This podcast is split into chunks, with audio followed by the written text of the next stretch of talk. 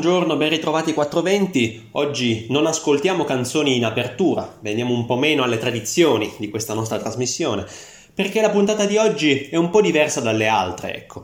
Ma per arrivarci riavvolgiamo il nastro e diciamo in due parole eh, quanto si è raccontato nella scorsa puntata.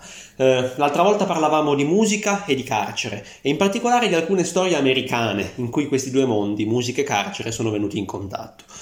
L'abbiamo preso un po' alla lontana in realtà, perché siamo partiti a parlare del Cinquecento e del Seicento italiano e di alcuni artisti, Carlo Gesualdo da Venosa, che è un madrigalista insigne del Cinquecento, e Caravaggio, lo conosciamo tutti, che avevano delle storie particolarmente interessanti per questo argomento e eh, nelle quali abbiamo visto un'analogia con il primo personaggio americano, questa volta afroamericano del Novecento, di cui abbiamo parlato nella scorsa puntata.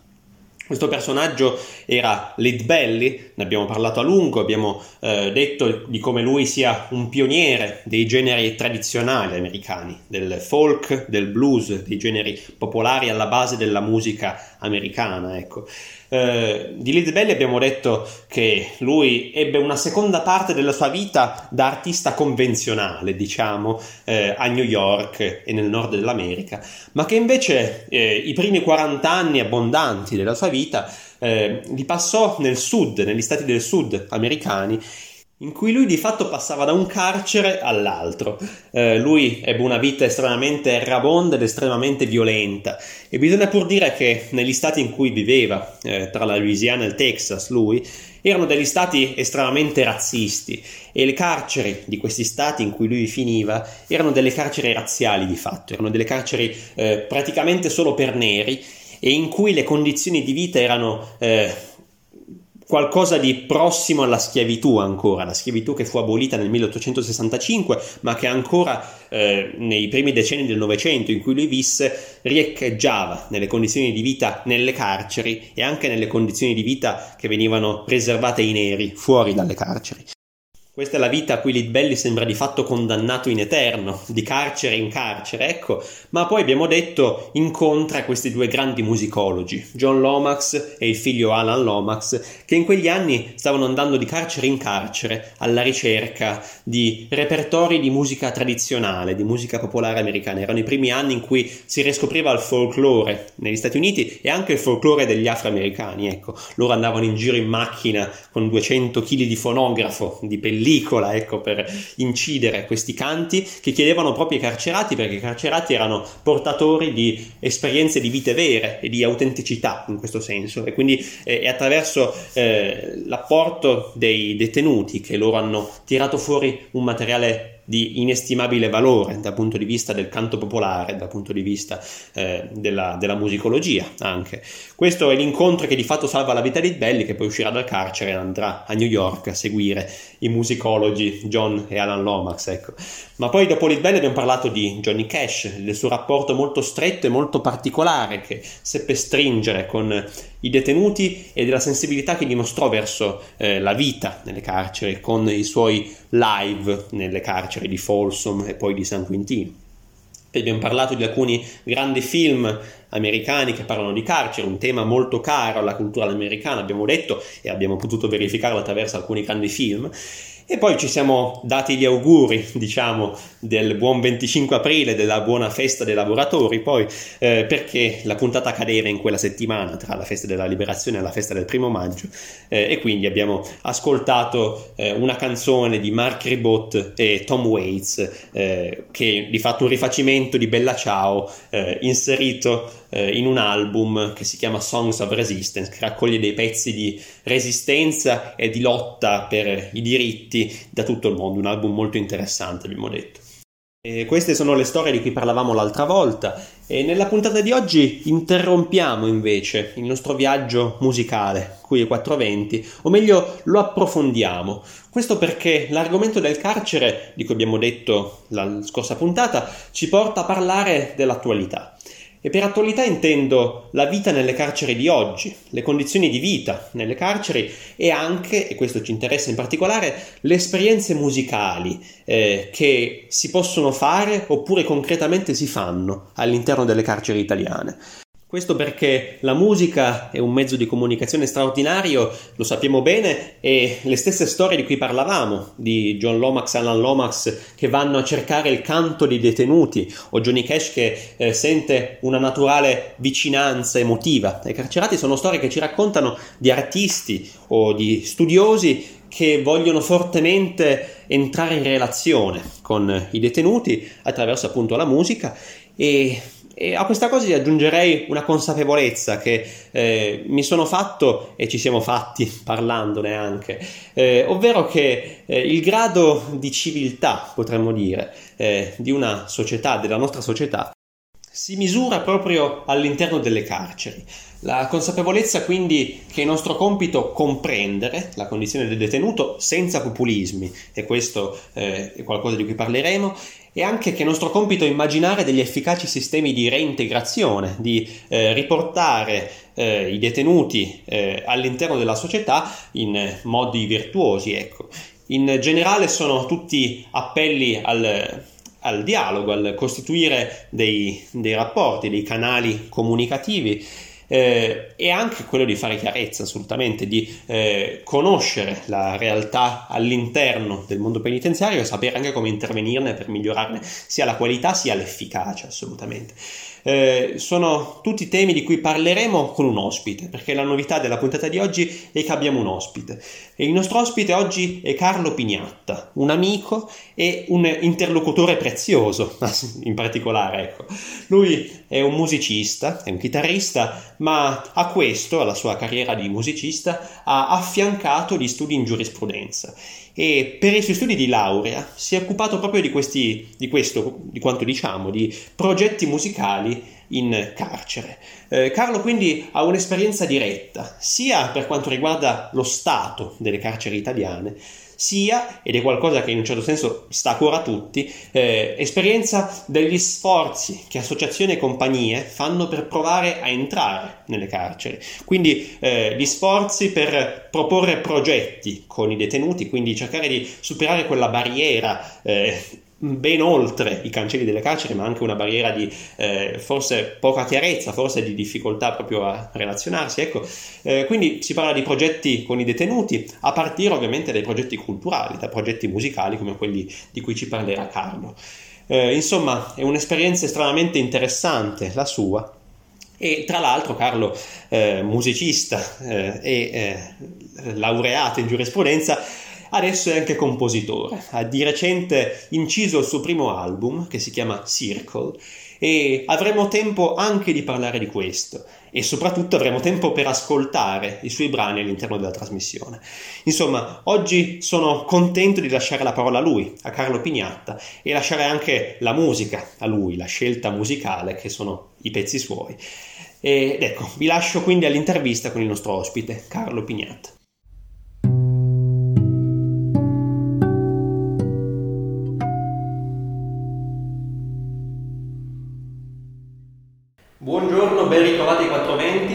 Buongiorno Carlo. Ciao. Benvenuto. Grazie. Ho fatto un breve preambolo su di te, ho raccontato un po' di quello di cui ti occupi, ecco, quello di, eh, che fai, ecco, e oggi ne andremo alla scoperta, diciamo. E c'è davvero molto da dire, c'è molto da dire perché c'è il tuo album, l'album appena uscito, di cui eh, da aspirante musicista a musicista starei a parlarne per ore, eh, ma vorrei lasciare il tempo per parlare anche del, dei tuoi progetti di tesi, del tuo progetto di tesi, che poi in realtà eh, sei dottore, no? Sì, esatto, esatto. Eh, questo perché? Perché l'altra volta, al, nello scorso episodio di 420, parlavamo di carcere.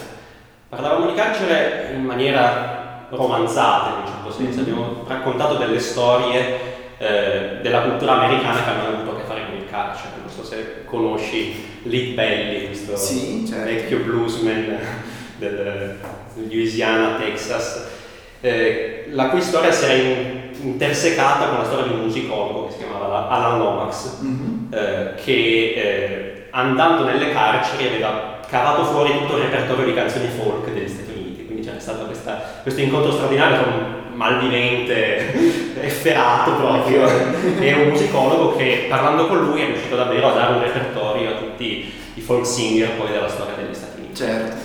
Eh, questo appunto è un punto di partenza eh, romanzato che valeva la pena raccontare per l'aspetto divulgativo e, e poi c'è tutto, tutto quello che si può dire al di là di questo, ovvero il rapporto che effettivamente corre tra musica e carcere eh, nel mondo di oggi, quindi al di là delle, delle leggende o, delle, o, dei racconti storici. Ecco.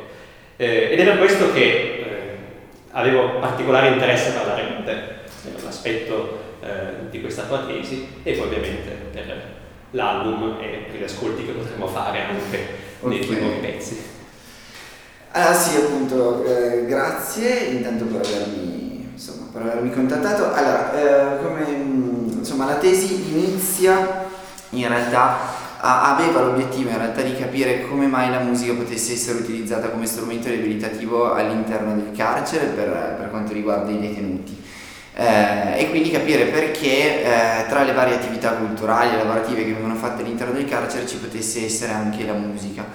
Eh, però appunto per rispondere direttamente alla tua domanda ehm, ho avuto modo insomma di approfondire questo tema che hai detto quindi il rapporto tra musica e carcere vedendo i testi scritti direttamente proprio dai detenuti. Questo è successo a Torino al Ferrante a Porti quindi al carcere minorile ed è successo anche a Bari in parte in realtà al, um, al Fornelli sempre minorile. Anche questo dove c'è stato lo stesso progetto di, di scrittura di testi rap grazie alla, all'associazione di Defiance for the, for the Children e grazie alla collaborazione di Kento, un rapper eh, calabrese se non sbaglio.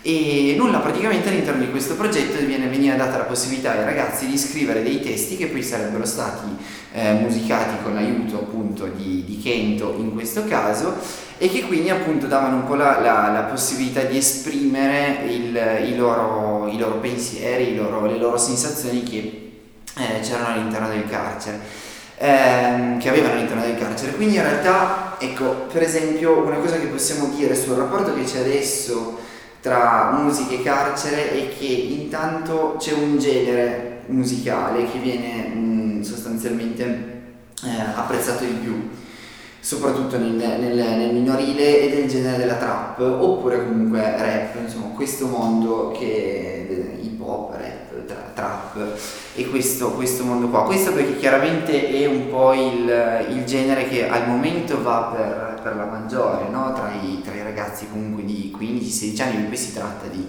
ragazzi di questa età soprattutto per quanto riguarda il minorile.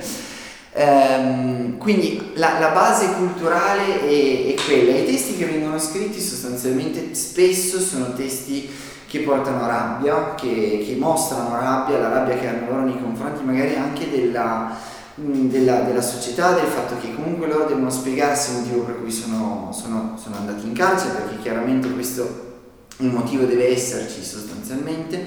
E poi ci sono anche altri casi in cui danno, la, danno l'impressione, o comunque mostrano di essersi resi realmente consapevoli di quello che è successo, del motivo per cui sono in carcere e quindi appunto tirano magari fuori degli argomenti più intimi come può essere anche la mancanza dei genitori, la mancanza dell'ambiente familiare o anche al contrario il rifiuto dell'ambiente in cui sem- sono sempre cresciuti.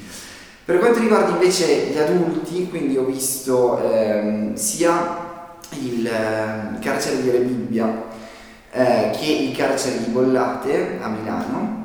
Anche qui abbiamo mm, in realtà due progetti leggermente diversi, nel senso che in realtà a Bollate si è creato un gruppo chiamato i Freedom Sounds che si occupano di fare cover, partecipano a un programma radiofonico di eh, Radio Popolare.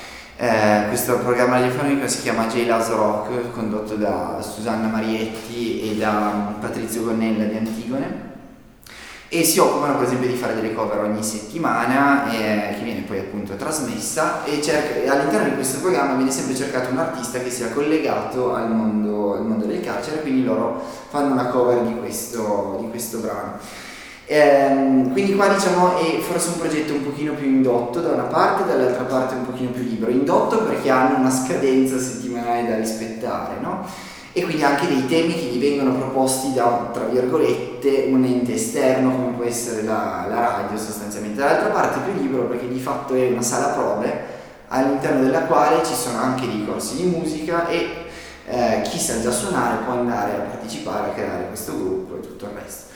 Invece Re Bibbia è un progetto in realtà finito da tempo, nel senso che si era creato grazie semplicemente a un gruppo di detenuti del tempo tra gli anni 90 e i 2000 ehm, che hanno voluto creare questo gruppo chiamato Presi per Caso che all'interno del carcere in realtà aveva una funzione diciamo più ludica nei, nei, nei, nei confronti degli altri detenuti sostanzialmente. Quindi loro avevano questo gruppo che faceva delle cover tendenzialmente musica rock. Quindi, e anche questo è importante da dire perché sono passati 15-20 anni tra questo progetto di Re Bibbia e gli altri di cui ti ho, ti ho parlato, quindi di, di, di, Torino e di Bari, e quindi appunto insomma a cavallo tra gli anni 90 e gli anni 2000 la sensibilità andava più verso il rock, verso il metal, verso l'hard rock, e invece adesso la sensibilità va più verso il rap, la trap, no? Sì, peraltro il, il rap è, è un genere interessante in questo senso perché eh, molti direbbero che nel corso del, della storia del rap ecco, eh, si sia andati più verso lo stilema che non verso il, l'esprimere testi veri. Cioè, poi certo. non ascolto molto, quindi non, eh, non, posso dire troppo, però di certo eh, nel corso del tempo si è creato un immaginario del, della musica rap e dei rapper certo. e quindi eh, ci si attacca spesso degli stilemi forse nel, nel, modo di raccontare la strada, la, esatto. criminalità anche. Ecco. Eh, in questi casi eh, immagino che tu che li hai letti questi testi portino una forza intrinseca eh, di storie personali, ecco, quindi sì. sicuramente eh, c'è un'urgenza espressiva Assolutamente. in musica lì. Assolutamente, una, una, un, testo che mi ha colpito era di un ragazzo qua che, di, di Torino che mh, arrivava dal Marocco e che ha raccontato all'interno di questo testo il fatto che lui comunque si sia, eh, abbia affrontato il viaggio in, eh, barcone come, come succede attualmente tutti, tutti, i giorni, quindi abbia raccontato le fatiche di questo viaggio e poi il fatto che una volta arrivato in Italia non abbia trovato realmente una possibilità di integrazione, una possibilità che fosse diversa dalla, eh, da, dalla vita che stava passando sostanzialmente in Italia. Cioè, quindi sono, sono dei, dei, testi molto forti in realtà. Poi chiaro, mh, mm, non sono tutti così, nel senso che poi all'interno di questo laboratorio dove c'era magari dall'altra parte appunto il rapper che dava una mano, tante volte si eh, utilizzavano questi stilemi di cui parlavi, parlavi tu, cioè quindi io parlavo, quando parlavo con l'operatrice che se ne era occupata, diceva che alcuni ragazzi comunque magari parlavano di soldi, parlavano di ragazze, parlavano non troppo di droghe in realtà, però comunque lo stile di vita era quello, la, la questione che dicevano proprio io quando esco di qua voglio essere tra molte virgolette diciamo il boss del quartiere, cioè avere questo stile di vita qua. In altri casi invece appunto sì, c'era più un disagio eh, interiore portato dalla condizione in cui erano, dal luogo in cui erano e dal fatto che comunque avevano una, anche dei grandissimi sensi di colpa per, per quello che avevano, che avevano, fatto sostanzialmente. Sì, questo è, è estremamente interessante e presumibilmente eh, le carceri di oggi lavorano molto sul, sull'aspetto eh, della, della consapevolezza del, del, reato e anche del, del, dell'apertura verso, verso l'esterno, proprio nel, certo. dal punto di vista del reinserimento e del, e del una sorta di avanzamento rispetto al, a una vita precedente dedita al crimine, diciamo. Eh, nonostante questo, eh, una cosa che si dice tanto è che eh, nelle carceri è difficile entrarci, è difficile entrarci eh, come radio ovviamente, come, eh, come, artisti, se si tratta di artisti che danno concerti. Peraltro nella trasmissione della scorsa, nella scorsa puntata parlavo di Johnny Cash e di, sì. eh, dei suoi live alla prigione di Folsom no? e del fatto che lui fosse eh, particolarmente sensibile a un'altezza cronologica eh, ancora prematura, diciamo, all'aspetto del, della necessità di comunicare detenuti. Chiaro. E quindi andò proprio contro la sua casa discografica per fare questi concerti, perché diciamo che eh, non, non, era visto in proprio come cosa, invece poi hanno venduto una marea di, di album certo. dopo, dopo, la sua scelta, però per lui era una cosa davvero importante, era davvero il momento in cui si costituiva un, un canale comunicativo con i carcerati. Ecco. Eh, nonostante il caso di Johnny Cash, nonostante alcuni eh, casi illuminati, car- nelle carceri è difficile entrarci, come associazioni, come eh, specialisti anche per certi aspetti. Forse è un mondo eh, sommerso, forse è un mondo eh, invisibile, quasi una rimozione per certi aspetti. E quanto nel, nel tuo caso, poi non voglio mettere in difficoltà, ecco, eh, come ti sei trovato a, a venire da, realmente a contatto con delle persone di cui eh, forse potremmo dire ignorare l'esistenza? Sì, guarda, eh, allora intanto piccola premessa, eh, non ho avuto proprio stretto contatto in realtà perché col fatto che è, c'è stata la pandemia chiaramente ho dovuto fare tutto eh, online o comunque tramite chiamate. Quindi questo non ha... sarebbe successo? Comunque. Questo sarebbe successo assolutamente. Allora, diciamo che ehm, il, come dire, per quanto riguarda i contatti, tra, chiaramente quando si tratta di essere un, uno studente eh, diciamo tra virgolette sponsorizzato da un, da un, professore chiaramente è più semplice eh, entrare a contatto con questo mondo. Eh, poi insomma io ho fatto comunque la tesi con eh, Claudio Sarzotti professore qua di Torino che ed è presidente di Antigone Piemonte. Quindi comunque una persona che ha sempre avuto contatti con, con, questo, con questo mondo. Al di là di questo allora, è chiaro che è una, è una situazione molto difficile, nel senso che eh, ho avuto modo di parlare con un ex detenuto, eh, peraltro che ha avuto anche una storia abbastanza travagliata perché è entrato in carcere molto tardi, è entrato in carcere se non sbaglio a 57 anni, quindi comunque eh, senza che avesse avuto una, una come posso dire, la, la cosiddetta eh, carriera deviante eh, prima, cioè quindi era un, un, individuo che a un certo punto della vita si è ritrovato in questa, in questa situazione qua, senza che ci fossero dei pregressi, dei precedenti, senza che ci fosse nulla. Ehm, e comunque appunto quello che ho potuto capire da lui, dalle sue parole, ehm, è il grande disagio che si prova all'interno di un carcere ed è questo forse il punto, il punto principale, che è eh, in realtà un punto che poi dovrebbe influenzare anche le politiche penali e eh, le politiche generali che riguardano appunto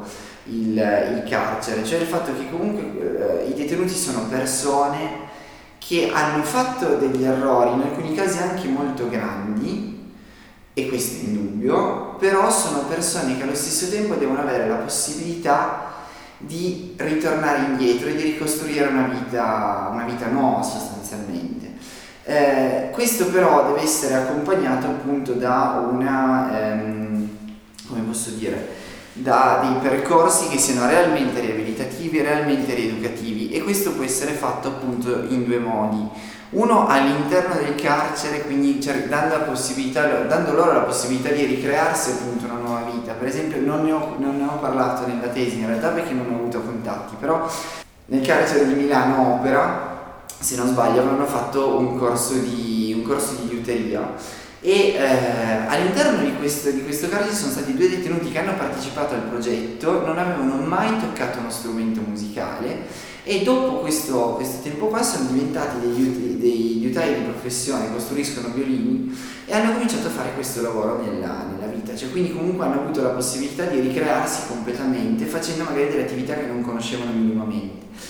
Dall'altra parte c'è un problema però, che, ed è un, un grandissimo problema, mh, soprattutto quando si parla di attività lavorative, ehm, è quello appunto che dicevi tu del, del reinserimento sociale, perché il problema è Purtroppo quando i detenuti escono, eh, per, per, agli occhi delle persone normali che non conoscono questo, questo mondo, cioè delle persone comuni, non normali, ho sbagliato, delle persone comuni, eh, queste persone hanno una macchia, una macchia indelebile che non può, essere, non può essere cancellata e che si porteranno dietro per tutta la vita.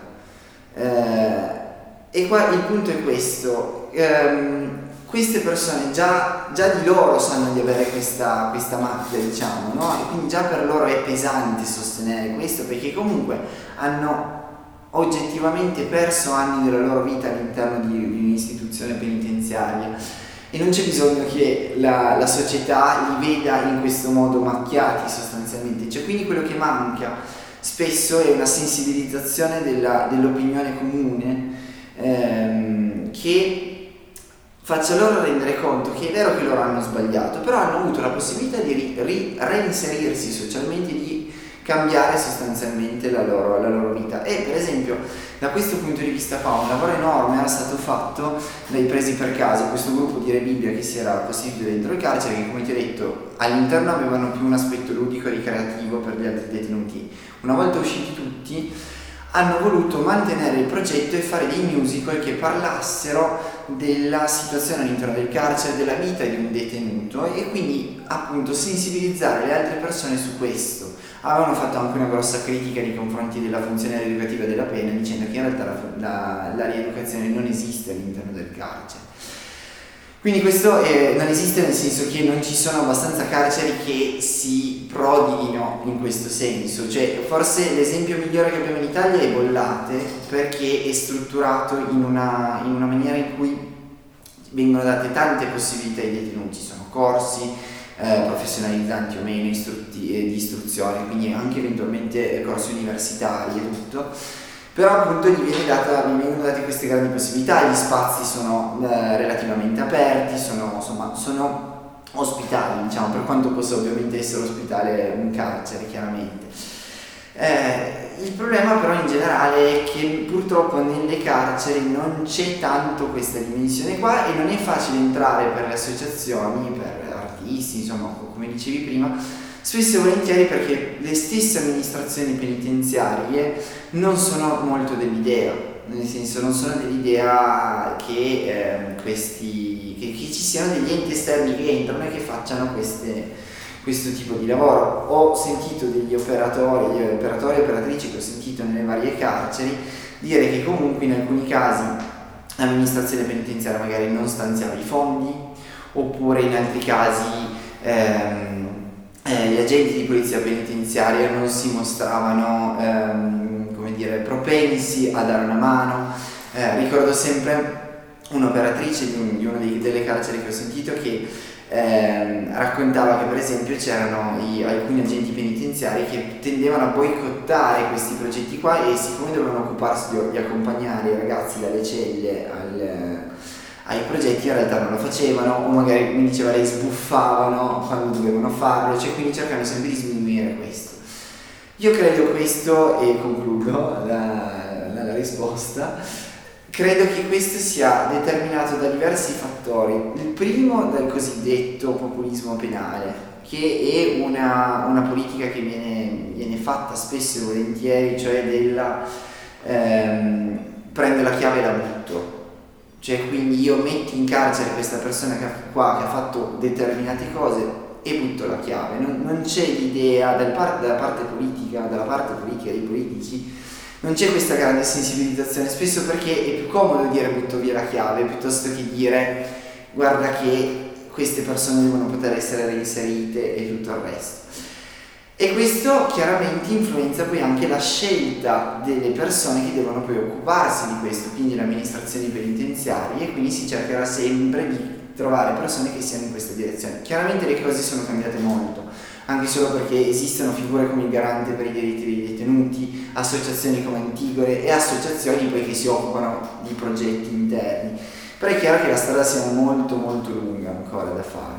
Sì, mi fai pensare dicendo questo che eh, la società civile e le associazioni che eh, si muovono al di fuori del carcere per tentare di entrarci siano più avanti rispetto ai veri e propri sistemi eh, di convivenza che ci sono all'interno, ovviamente. Certo. Eh, al di là dei momenti in cui possiamo essere presenti e partecipare a delle attività, ecco, ci sono tutti gli altri giorni di vita nel carcere di cui ancora non possiamo sapere nulla. E, ed ecco, di cui eh, non, non, possiamo aspettarci eh, la stessa disponibilità al dialogo, la stessa disponibilità al, al, al, fare attività. Ecco. C'è davvero tanta roba che abbiamo letto e io direi di andare all'ascolto per, con un interludio dalla tua musica. Tu sei un chitarrista, come ho detto in anteprima, e andiamo allora all'ascolto di un brano del tuo album.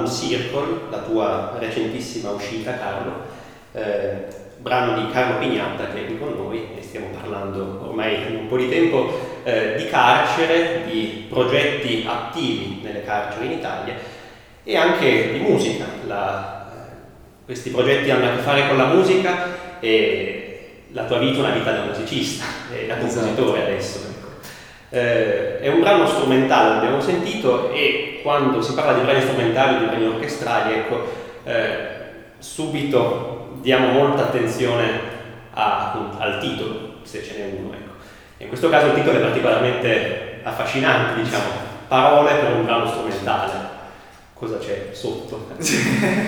Ma allora, eh, beh, è, ehm, è, questo, nel senso che, vabbè, intanto Parole nasce dalla descrizione di una, di una storia personale, eh, nella quale appunto eh, si è parlato tanto, si, si, parla, si, si parla tanto, eh, ma spesso e, e, volentieri le parole, per quanto possano essere... Ehm, utili ovviamente per essere importanti, essere eh, pesanti anche se vuoi, eh, tante volte c'è sempre bisogno di cercare la sensazione dietro, la sensazione che possa essere uno sguardo, possa essere una, un'espressione facciale particolare, no?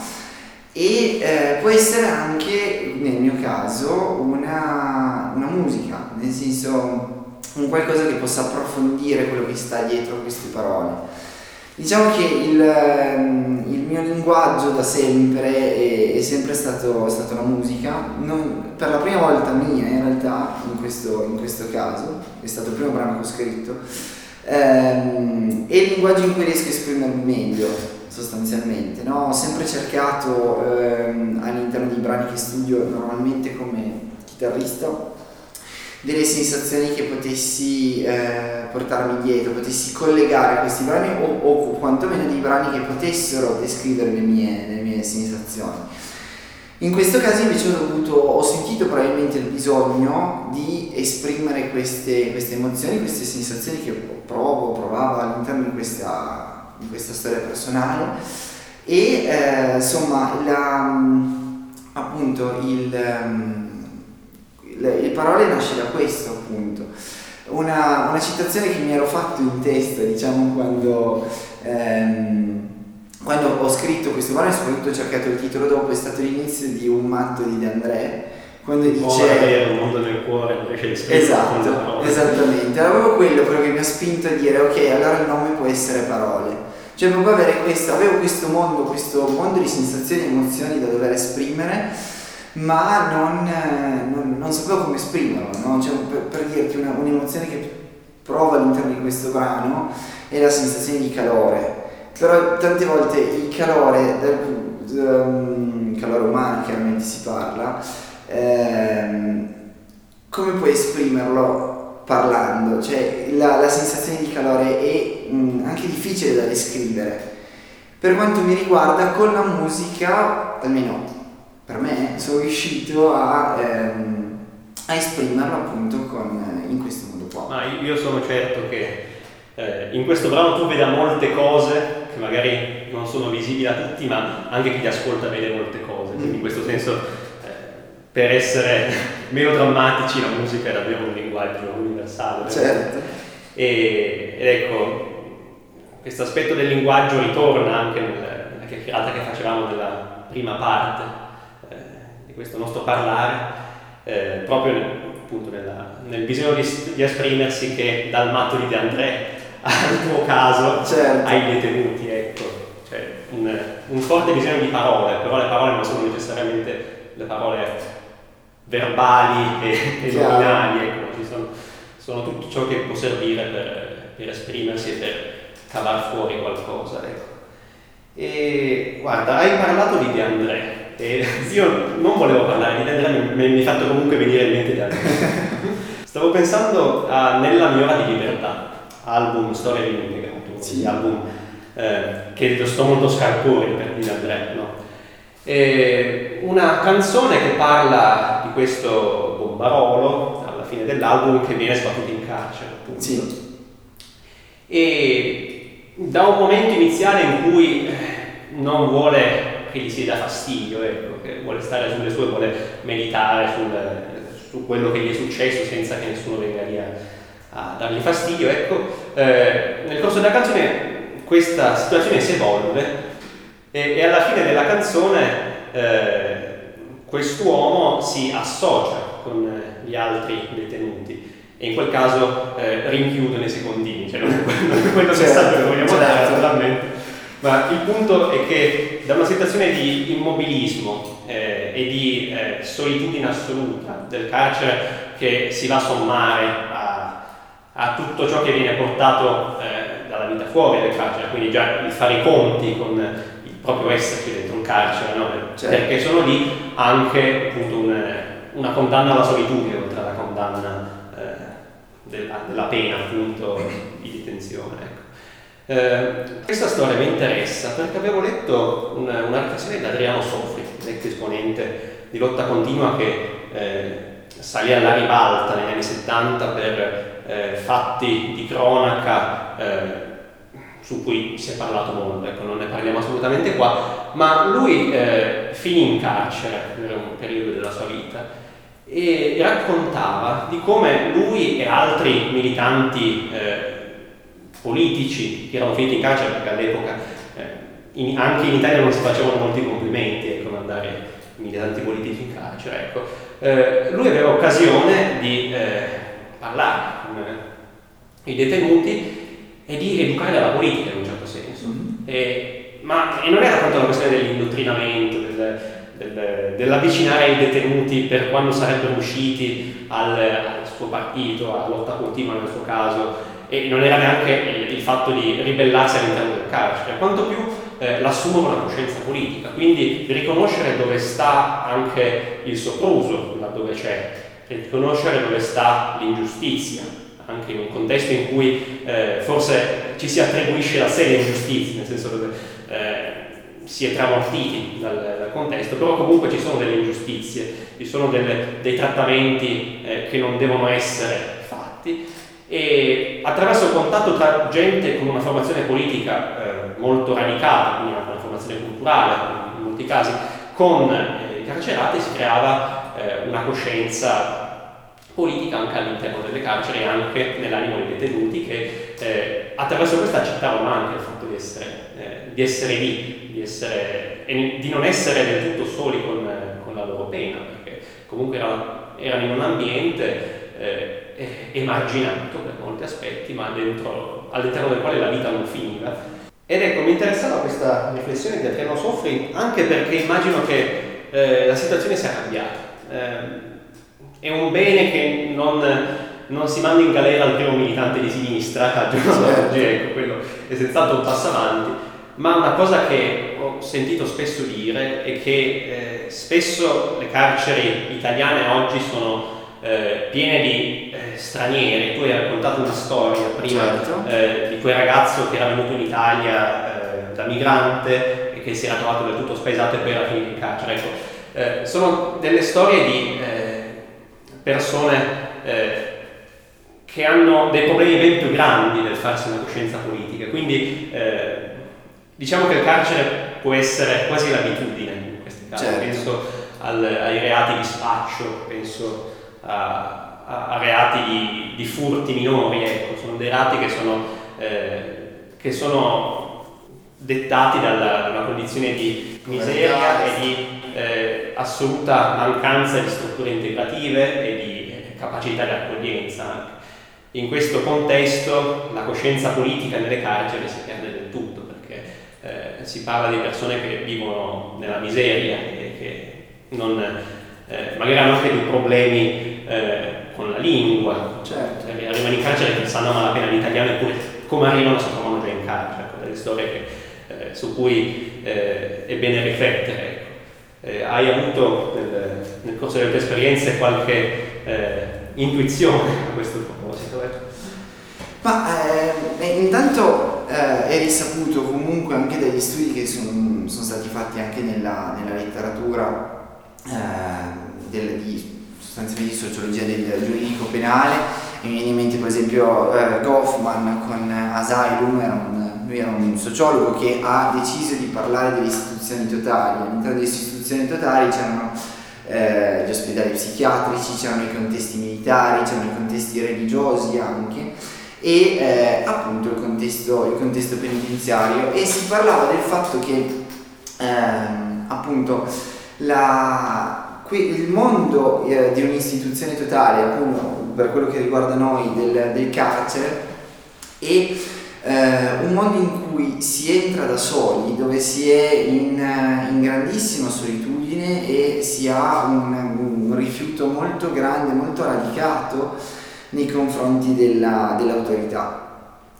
Ed è questo un sentimento comune alla maggior parte dei detenuti, soprattutto quando, quando si trovano in carcere nel primo, nel primo periodo sostanzialmente.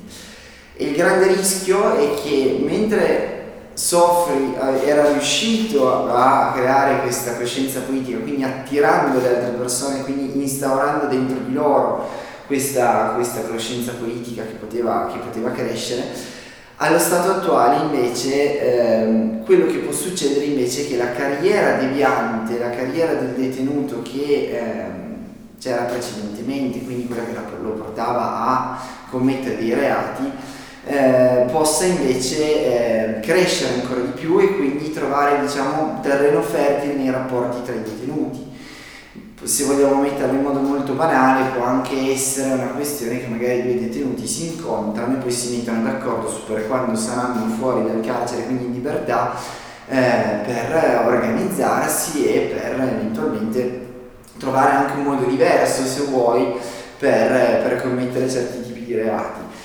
Il discorso che facevi tu sulla questione dell'inclusione, sulla questione del, che tantissime persone eh, si ritrovano lì magari stranieri o magari comunque persone che si trovano in uno stato di, di povertà. E il fatto è che molto spesso queste persone non hanno avuto la possibilità di conoscere altro perché non hanno avuto la possibilità di appunto di eh, ricevere un'inclusione reale quindi non integrazione ma proprio inclusione non abbiano avuto la possibilità di vedere che c'era un mondo diverso da quello rispetto da quello in cui sono vissuti e da quello che stanno vivendo una volta che sono arrivati qua. Perché è indubbio che ehm, appunto la, i reati di spaccio, i reati di eh, soprattutto il piccolo spaccio, chiaramente quando si parla di ehm, grandi boss mafiosi che tengono in mano milioni e miliardi, qua si parla di gente che forse riesce a portare a casa 30 euro al giorno, se vogliamo per essere larghi, no? Quindi si parla di gente che fa questo lavoro, se vogliamo chiamarlo così, perché è veramente nella miseria, perché è l'unico modo che ha per portare, portare, dei, soldi, portare dei soldi a casa sostanzialmente. È un grosso problema sociale più che ancora un problema penale, tra virgolette, ed è per questo che secondo me, come alcuni propongono, è necessaria una forte depenalizzazione e soprattutto di utilizzare misure alternative al carcere, perché il carcere sostanzialmente è una, un'istituzione che spesso e volentieri porta a un degrado della persona, sia dal punto di vista morale, anche dal punto di vista fisico, dal punto di vista psicologico. Eh, sia per i motivi che ti ho detto, quindi del fatto che la carriera dei bianchi in realtà possa crescere ancora di più, Eh, sia perché comunque, come ho avuto modo di sentire da chi è stato in carcere, è un tempo perso, è un tempo che si cancella nella vita di queste, di queste persone. Eh, quando molto, molto probabilmente, semplicemente, in, soprattutto nei casi dei frutti minori, reati minori, insomma questi, questi casi qua, si tratta veramente magari di situazioni in cui non c'era possibilità di fare altro, non avevano avuto la possibilità magari di studiare, non avevano magari avuto la possibilità di conoscere anche persone che fossero al di fuori di questo mondo.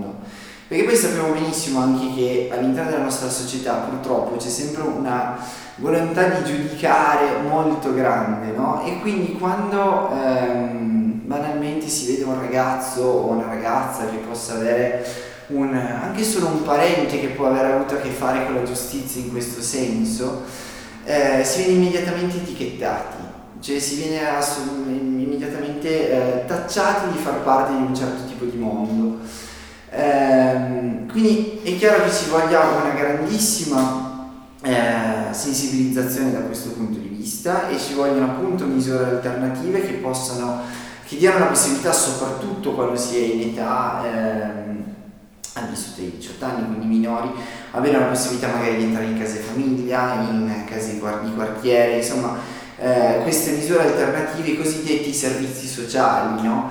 ehm, che quindi dia loro la possibilità sia certo di ehm, scontare, se così vogliamo chiamarla, la, la, la, la pena, sia però anche di avere poi delle prospettive, perché poi il problema più grande sarà sempre quello della recidiva il tasso di recidiva è altissimo nelle persone che non hanno avuto la possibilità di fare attività culturali, musica, ehm, di istruzione, lavorative all'interno del carcere. E quindi sono portate appunto per questo motivo qua a tornare indietro perché?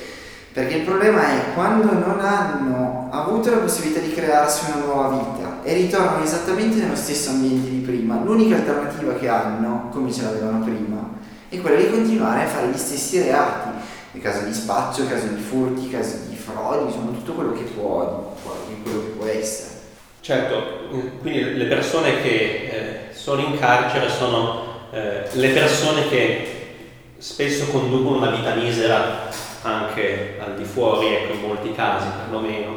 E in questo senso il carcere non fa che eh, ribadire e eh, amplificare anche una ingiustizia che è di natura sociale. Certo. E appunto in questo senso il crimine è davvero l'unica opzione, come eh, hai detto tu, in molti casi può essere così e in molti casi non, non ci sono altre, altre, vie e altre eh, anche prospettive eh, da immaginarsi oltre a prospettive materiali. Ecco. Certo. Eh, in questo senso eh, probabilmente mi darei ragione. Ecco. È, è lì che l'attività culturale in carcere ha un significato importante, non tanto nel eh, poi ci sono casi, come raccontato quello del, dei detenuti che avevano sperimentato attività di liuteria. In, certo. in quel caso c'è anche un, un reinventarsi eh, estremamente positivo. Ecco. Eh, in altri casi, nel caso della scrittura, nel caso del cinema, io penso a, a quel film dei fratelli italiani, mm-hmm. Cesare deve morire. Sì, un gran bel film, peraltro, che consiglio. Ecco, eh, attività culturali che forse non hanno un diretto, eh, una diretta utilità nel senso di eh, dare nuove prospettive di vita fuori, che non sia la recidiva, ecco, ma che forse hanno degli altri effetti benefici, anzi, senz'altro così forse. Il punto è proprio quello, nel senso che le attività teatrali, che peraltro sono quelle più diffuse in Italia, eh, così come le attività musicali, le attività culturali in generale, non, la, eh, non sono professionalizzanti, come può essere invece l'attività lavorativa, come possono essere i corsi per diventare magari cuochi, camerieri o anche i corsi universitari. Cioè l'intenzione è quella di dar loro da una parte la possibilità anche eh, di um, uscire dalla realtà, era proprio il, il titolo di un um, paragrafo di uno studio fatto in, una, in un carcere eh, del, del, nord Europa eh, che parlava proprio di questo, cioè dell'uscire dalla realtà, del capire che eh, cioè avere proprio un modo per ehm, come dire, uscire mentalmente chiaramente dal, dal, dal, carcere e dalla condizione in cui si, si trovava e quindi avere una sorta di stacco, di avere una sorta di rilassamento emotivo. Eh, dall'altra parte perché come sappiamo, eh, perché altrimenti non saremmo qui a fare questa, questa intervista, questa, questa chiacchierata, eh, la cultura nel momento in cui apre eh, mente dà la possibilità di vedere il mondo in un modo completamente diverso e dà la possibilità di affrontare la vita e anche certe vicissitudini in un modo completamente diverso, non tanto perché magari si conoscano le cose fatte da altri e quindi si trova una soluzione, però magari dà anche solo un certo modo di pensare, dà un certo modo di, eh, di agire. Ti faccio un esempio, alla, um, uno studio che ho affrontato diciamo come letteratura, quindi non come eh, progetto analizzato in sé, parlava di un carcere femminile in, in Israele ed era stato creato all'interno di questo carcere un coro eh, di, appunto di, di detenute e ehm, c'era stato un direttore di, una, un direttore di coro che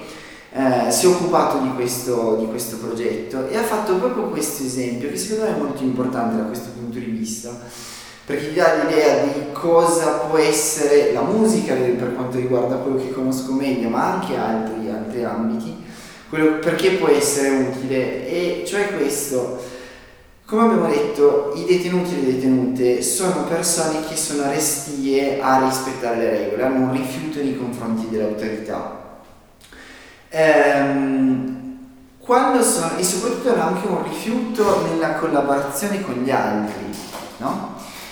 Ora, come tu ben sai facendo il conservatorio, quindi hai partecipato ai corsi di coro, di fronte al coro c'è un direttore che deve dare dei segni con le mani, con le espressioni facciali che indicano certe cose, indicano magari dei crescendo, dei diminuendo, dei forti, dei piano e indicano proprio anche dei, eh, dei come posso dire, delle espressioni vocali che bisogna utilizzare. Ora, se tu ci pensi, questo è un ordine che ti viene dato dal direttore in quel momento e il punto è, noi abbiamo all'interno di questo coro israeliano di, cui ti ho, di, di questo carcere israeliano di cui ti ho parlato, abbiamo persone che sono restie a ricevere degli ordini, sono restie a, rice- a riconoscere un'autorità. Grazie alla musica, con c'è un certo tipo di difficoltà ovviamente, queste persone hanno capito che ehm, in realtà seguire delle, delle regole, seguire delle, delle, indicazioni da parte anche di un'autorità è utile per poter raggiungere uno scopo, che in questo caso era il canto di un, um, i canti popolari e i canti religiosi sostanzialmente. Ehm, e anche dall'altra parte, quello che forse si può immaginare un pochino di più, il fatto che all'interno di un coro ovviamente si sta tutti insieme e tutti insieme si deve cercare di raggiungere appunto l'obiettivo che come abbiamo detto appunto è un canto ehm, e soprattutto dove fatica l'altra persona, dove fatica l'altro elemento del coro, io devo cercare di andare in soccorso e viceversa e soprattutto eh, devo rispettare cosa viene fatto dagli altri, cioè, ma, ma, questo può succedere ovviamente anche all'interno di un'orchestra, però banalmente quando eh, se io sono una soprano e dall'altra parte ho una contralto, ognuno di noi ha un ruolo ben preciso e deve rispettare quel ruolo ben preciso che ha per poter raggiungere quell'obiettivo di cui abbiamo parlato. E devo rispettare il fatto che la contralto in un certo momento magari possa essere anche più in vista rispetto a me. Ma perché nella dinamica del brano che noi stiamo cantando? Ora se tu pensi appunto alla mancanza di eh, rispetto delle, nei confronti delle autorità, la, mancanza, cioè proprio dal, dal, punto di ovviamente io quando parlo di autorità non parlo di un eh, autoritario, ma di una persona autorevole chiaramente, che quindi c'è una grossa differenza, no? Ma quindi delle indicazioni univoche che devono essere seguite al rispetto di queste cose, però banalmente anche solo il cenno di una mano può essere molto, ehm, come dire, oppressivo nei confronti di chi non è abituato a seguire delle regole per l'appunto. Anche solo questo percorso, poi eh, il sottostare a certi tipi di indicazioni, può essere poi anche un buon modo per, una volta usciti dal carcere, quindi tornati in libertà, di affrontare ciò che abbiamo intorno. Quindi sono anche queste piccole cose, come può essere anche l'accrescimento dell'autostima, l'accrescimento anche dei, dei rapporti sociali con le altre persone, che possono essere utili per quanto riguarda l'attività culturale. Quindi questo ci potremmo, potremmo parlarne per ore, però appunto ho voluto farti questo esempio che può essere da una parte semplice, magari anche banale sotto un certo aspetto, che però secondo me è importantissimo, perché dà proprio l'idea di cosa possa voler dire fare musica all'interno di un, di un carcere o un'attività culturale. Senz'altro, poi la musica eh, che la si faccia da solisti e quindi a contatto con il pubblico eh, con pochi altri per certi aspetti o che la si faccia a maggior ragione nei cori che sono delle micro società per molti aspetti dove ognuno certo. interpreta un ruolo ma poi alla fine conta il, la collettività. Ecco, eh, nella musica bisogna far funzionare le cose in generale, certo. no? e, e, quindi in quel senso eh, ha dei significati estremamente forti in eh, contesti di quel tipo e dunque andiamo all'ascolto.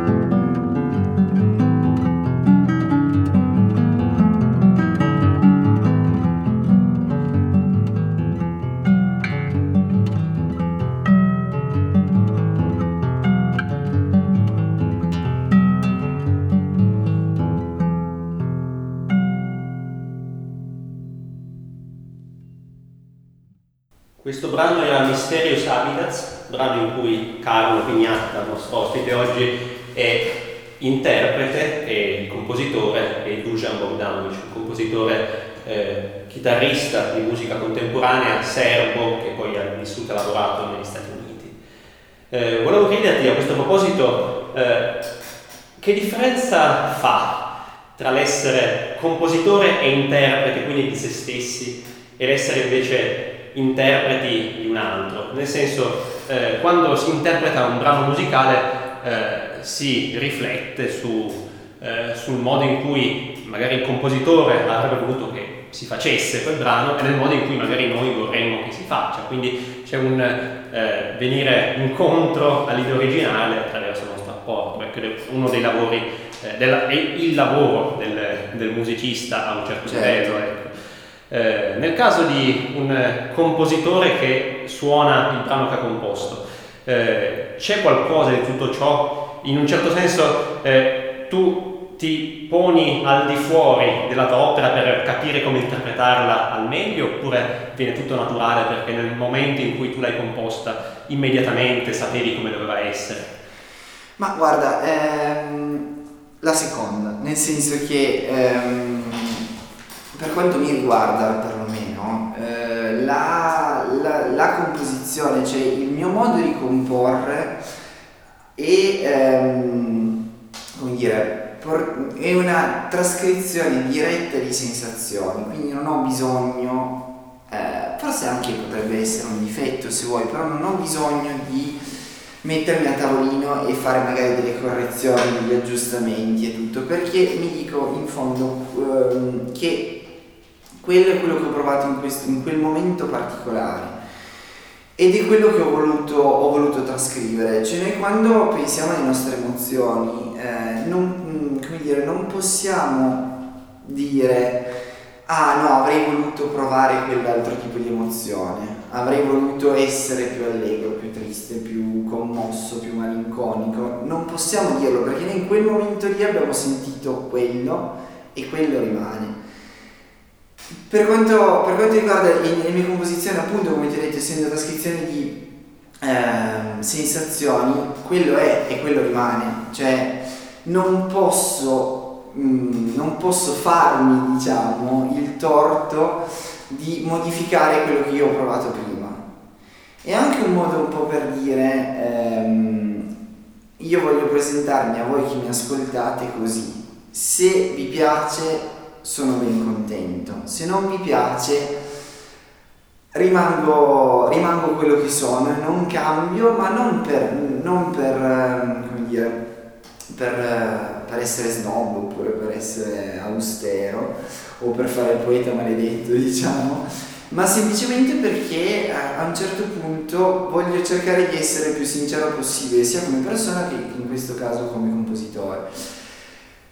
Per dirti un po' la differenza, la questione è questa. Eh, intanto questi tre brani qua secondo me sono strettamente collegati per due ragioni. Una ragione più personale, nel senso che questi raccontano, questi tre brani nell'ordine in cui li ho, messo, li ho messi, raccontano una, una, storia, questa storia personale di cui ti ho parlato e ehm, appunto mh, fotografano dei momenti ben precisi da un punto di vista invece più compositivo e musicale, prettamente musicale, sono collegati perché ehm, senza volermi, come dire, ehm, dare la, l'epiteto che, di cui sarei ben contento peraltro, di minimalista, eh, di compositore minimalista, ma diciamo che la base culturale è quella, cioè quindi questi piccoli frammenti che si ripetono, che crescono, che hanno una loro un loro sviluppo.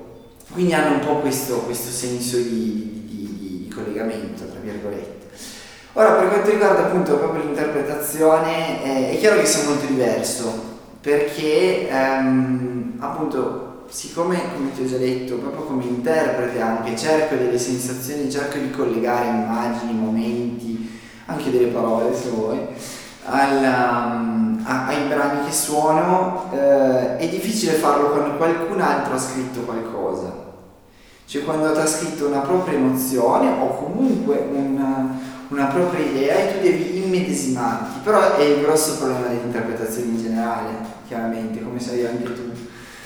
Ehm, noi quando ci troviamo di fronte a un brano dovremmo trovare il modo di essere da una parte corretti, cioè quindi rispettare i dettami di un certo periodo storico, di un certo stile, ma dall'altra parte dietro a questo rimanere comunque noi stessi, che è la cosa più difficile, perché banalmente Giulio se io e te suoniamo allo stesso modo, perché allora io e te dovremmo fare tutti e due i chitarristi? Invece dentro lo stesso brano io devo riuscire a riconoscere te come tu devi riuscire a riconoscere me nel, quando, io suono, quando io suono qualcosa. No? Quindi questo forse è, è, la domanda più grande che uno possa farsi quando vuole essere un interprete. Chiaramente a un certo punto uno, uno prova, prova a trasmettere quello che prova all'interno di questo, di questo brano, di questi brani che si trova ad interpretare e cerca di dare una propria, una propria visione in qualche modo. Certo, eh, ponendosi di fronte a delle eventuali critiche, a, delle, a dei giudizi che possono essere anche non positivi, ma questo sta nella, nella vita del, del, musicista e di chi fa arte in generale. Certo, è, insomma è un incontrarsi a metà strada con, esatto. con eh, il compositore. Ecco. E in questo senso, sai, penso che la tua scelta di eh, scrivere per due terzi ecco, dell'album pezzi tuoi e invece prendere come terzo brano un brano di un altro sia una scelta coraggiosa in un certo senso perché eh, quando sei da solo con te stesso in un certo senso hai, hai ragione hai ragione certo. nel, nel, modo in cui eh, esprimi quello che hai dentro attraverso la musica quando invece chiami in causa eh, un compositore eh, altro che non sei tu iniziano i problemi, proprio no, che possono essere le, le, critiche feroci da parte di, di, chi ti ascolta, ma può anche essere semplicemente il fatto che eh, ci siano delle altezze eh, emotive diverse, perché da un lato c'è un brano che scaturisce davvero da, eh, dal tuo vissuto e dall'altro c'è un brano che potrebbe non c'entrare niente, ma che magari in realtà, eh, in, nel quale magari tu in realtà hai visto qualcosa certo. di eh, ugualmente autobiografico, ugualmente personale. Eh, in questo senso mi chiedevo se eh, Bogdanovich fosse un compositore particolarmente caro eh, nella, nel modo in cui lo interpreti e anche insomma, se per caso hai visto qualcosa in lui che abbia fatto sì che tu abbia scelto questo brano da inserire negli altri eh, dell'album. Mm, sì, la, la, risposta è sì, nel senso che ehm, è un compositore che ha avuto, nel, ha avuto un grosso impatto su, su, di me, anche se devo dire è, uno, è un compositore che non ho suonato tantissimo, a parte i casi di Mysterious Habitats, ma è un compositore che ho ascoltato tantissimo, cosa che di solito per quanto mi riguarda quando suono non vanno di pari passo, perché quello che suono non lo ascolto e tante volte quello che ascolto non lo suono non so, eh, probabilmente è anche una questione di principio personale, cioè che voglio, tra virgolette, dividere quasi il lavoro dalla, dalla, dal piacere, no? e non doverlo influenzare, non dover pensare devo studiarlo, quindi potrei mh, mm, prenderlo a male, no? diciamo. Ehm, però insomma, in lui ho trovato sicuramente da un punto di vista intellettuale, diciamo più tecnico, ho trovato delle cose molto interessanti. Cioè, mi viene in mente per esempio le miniature balcaniche, visto sono sempre stato molto affezionato alla musica popolare, a partire dalla musica occitana che, che ballo, che ho suonato e, e tutto fino anche a partire da altra musica popolare in generale, come può essere la, la pizzica oppure la musica irlandese, insomma un po' tutto questo, questo mondo. Il fatto che lui abbia voluto reinterpretarlo, eh, mettendoci anche del suo linguaggio, l'ho trovato sempre molto interessante, assolutamente. Eh, così come anche, per esempio, può essere la, la jazz sonata, per, per esempio, eh, e da un punto di vista anche proprio teorico molto estremamente interessante. Eh, per quanto riguarda invece la, la, l'aspetto più, più personale, ehm, quello è un linguaggio che ho trovato eh, mio, sostanzialmente. È un linguaggio dentro il quale io posso rendere sia come musicista, nel senso, quindi su voi c'è anche un po' una, una questione più pratica e cinica, ecco, cioè mi viene bene, quindi almeno credo mi venga bene e mi trovo a mio agio quando lo suono. Ehm, e dall'altra parte anche proprio una, così, il modo che ho io di intendere la musica sostanzialmente.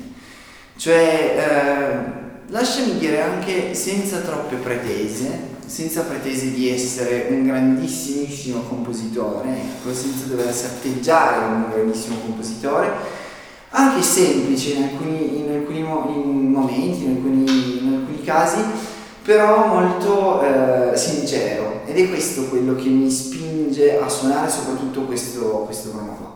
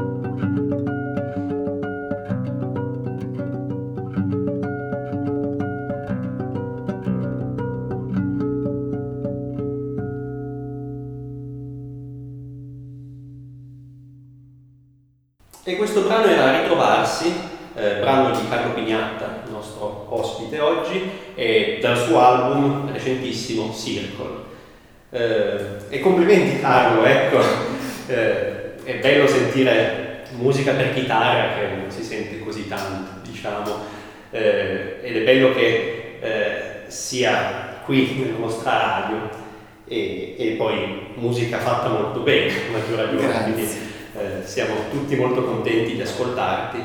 Potrete ascoltare l'album Circle sulle varie piattaforme digitali da Spotify a Amazon, a YouTube, ecco.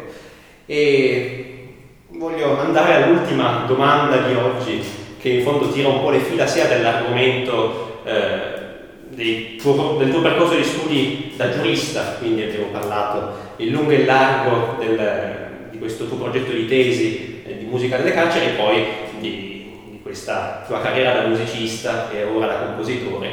Eh, ci auguriamo che, sia, che, che, spicchi il volo più di quanto non, non lo sia già. Volevo chiederti, appunto in chiusura, eh, l'aspetto sociale della musica, la musica per agire nella società, è qualcosa che nella tua carriera musicale eh, vuoi tenerti stretto. In fondo, eh, con questo progetto di tesi hai, sei venuto in contatto con aspetti eh, di società, quella vera, ma davvero in, in un senso molto eh, molto, molto alto, molto vero del, dell'agire nella società, nel tuo caso attraverso la musica, ma eh, ecco, eh, in vari modi che, in cui hai avuto modo nel percorso di studi. Ecco. Eh, è una cosa che vuoi tenerti per te, quello della musica come veicolo per muoversi nella società, eh, cosa peraltro sono convinto che la risposta sia sì, ecco, eh, ma in fondo uno può anche pensare che la musica sia qualcosa di assoluto, qualcosa di, per cui io faccio musica perché, eh, perché la musica bellissima, perché io sono portato per la musica, quindi il mio compito in quanto musicista è quello di eh, far felice il pubblico al concerto. Eh, oppure forse non è così, cosa ne pensi? Qual è la tua posizione? Guarda, io allora intanto parto un po' dalla, dall'assunto che la musica è condivisione e quindi vuol dire condivisione non solo della musica in sé, ma anche di ciò che sta dietro la musica, dei rapporti personali che stanno dietro la musica. E secondo me dal punto di vista sociale la musica potrebbe avere un pot- e dico potrebbe eh, avere un ruolo molto molto importante. Dico potrebbe ma perché eh, non ce l'ha ancora. Nel senso che non, non, ha ancora avuto la possibilità di eh, esprimersi come avrebbe potuto fare per diversi motivi che adesso non stiamo a elencare, ma ehm, ha un'utilità grandissima e lo vedo con i miei allievi. Eh, io insegno qua a Torino e ho una bellissima classe ehm, di 20, 23 ragazzi e ragazze e insomma quello che cerco sempre di infondere loro sono due principi. Il primo principio è il fatto che eh, loro non devono diventare dei grandi chitarristi, dei grandi musicisti, e io non mi, va, non mi vanterei di questa cosa nel senso che non vado a cercare approvazione, perché prendo sempre come riferimento il, un, una delle cose che dice l'insegnante garganese, a, del nostro insegnante garganese, e cioè che quando l'allievo è bravo è merito dell'allievo e che quando l'allievo non sa suonare è colpa dell'insegnante. Quindi sicuramente non cerco approvazione, non cerco fama, diciamo da questo punto di vista qua. Mi interessa che loro quando diventano più grandi, man mano che crescono, diventano dei buoni, diventino dei buoni cittadini e delle brave persone sostanzialmente, che possano saper stare al mondo, saper eh, eh, vivere in un certo modo, apprezzando la musica chiaramente, ma anche tante altre cose, apprezzare le altre persone, tutto. Eh, e tutto quello che si può apprezzare chiaramente. E, il, ehm, e un'altra, un'altra cosa che cerco sempre di far trasparire e la, il rispetto, il rispetto nei confronti degli altri e lo si può ritrovare assolutamente all'interno di, una, di un'orchestra e lo si può trovare anche tra compagni di, classe, no?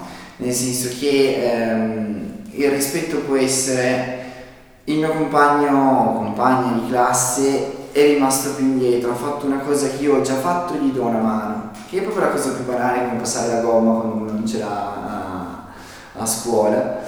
Eh, oppure anche solo che all'interno di un'orchestra, eh, quando ci sono delle parti, queste parti sono fondamentali ed è necessario che ci siano, ci vuole rispetto per questo. E cioè quello che ci insegna la musica, soprattutto quando si suona insieme, è se noi abbiamo quattro voci diverse, ciascuna voce ha un compito ben preciso e non deve coprire l'altra, ma deve andare sempre in supporto dell'altra. E quindi deve esserci sempre questo tipo di rispetto. Eh, in, in, un duplice modo, appunto, che se vogliamo fare una metafora nella, nella vita reale, diciamo, eh, da una parte dove c'è bisogno io devo aiutare, chi ha di più deve aiutare di più chi, eh, non, chi, non, chi, non, chi non, ha sostanzialmente, chi ha più bisogno. Eh, quindi questo potrebbe essere un insegnamento. L'altro tipo di insegnamento che ci può dare la musica è anche questo, cioè il rispetto dei ruoli. Eh, adesso posso, posso, fare l'esempio, per esempio, no? che il, l'architetto non può disquisire di medicina, perché l'architetto ha un ruolo nel mondo, cioè quello di occuparsi di costruzione di edifici, di arredamenti, insomma tutto quello che c'è all'interno del mondo dell'architetto. Ma non può occuparsi di medicina perché per quello esiste il medico. Il medico si occupa quel, del suo mondo e non si occuperà probabilmente di quello che, di cui si occupa l'architetto. Quindi qua il punto è ehm, grazie ai ruoli che ci sono all'interno dell'orchestra, noi sappiamo qual è il nostro compito all'interno del mondo e qual è il compito dell'altro e quindi il rispetto di questa cosa. Alla base di tutto questo che ho detto, e qui finisco, ehm, il, la musica ci insegna anche che la cosa più importante è saper ascoltare ed è ascoltare l'altro quando ha bisogno, ascoltare anche se stessi se abbiamo bisogno e in generale saper ascoltare tutto ciò che ci, che ci circonda. E direi che questi sono dei, eh, degli spunti, dei moniti e delle idealità che la musica ci dà che sono di portata inestimabile. Carlo, grazie mille per grazie, questa chiacchierata e per le cose davvero preziose che hai portato qui oggi e anche per gli ascolti eh, che hai portato qui oggi eh, ci hanno allietato questa chiacchierata per certi aspetti molto serrata, ma che è stata eh, ecco, intervallata da questi belli ascolti del tuo ultimo album Circo.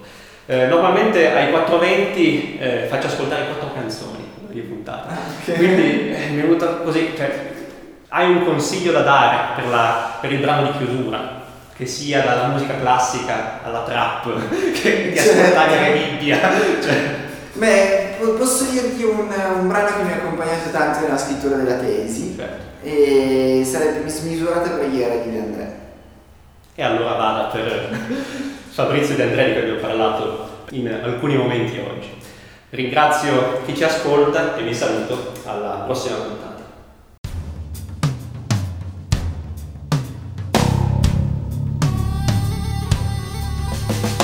alta sui naufragi dai belvedere delle torri, china e distante sugli elementi del disastro, dalle cose che accadono al di sopra delle parole, celebrative del nulla, lungo un facile vento di sazietà, di impunità sullo scandalo metallico di armi in uso e in disuso, a guidare la colonna di dolore e di fumo che lascia le infinite battaglie al calar della sera. La maggioranza sta, la maggioranza sta recitando un rosario di ambizioni meschine di millenarie paure, di inesauribili astuzie, coltivando tranquilla l'orribile varietà delle proprie superbie, la maggioranza sta come una malattia, come una sfortuna, come un'anestesia, come un'abitudine.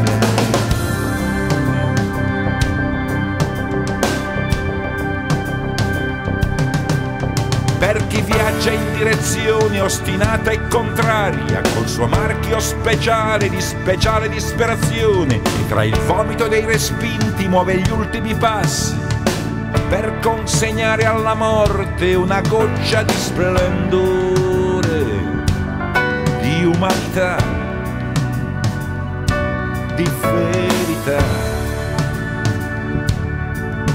Perché ad Acaba curò la lebbra con uno scettro posticcio e seminò il suo passaggio di gelosie devastatrici e di figli, con improbabili nomi di cantanti di tango, in un vasto programma di eternità. Ricorda, Signore, questi servi disobbedienti alle leggi del branco non dimenticare il loro volto che dopo tanto sbandare è appena giusto che la fortuna li aiuti. Come una svista, come un'anomalia, come una distrazione, come un dovere.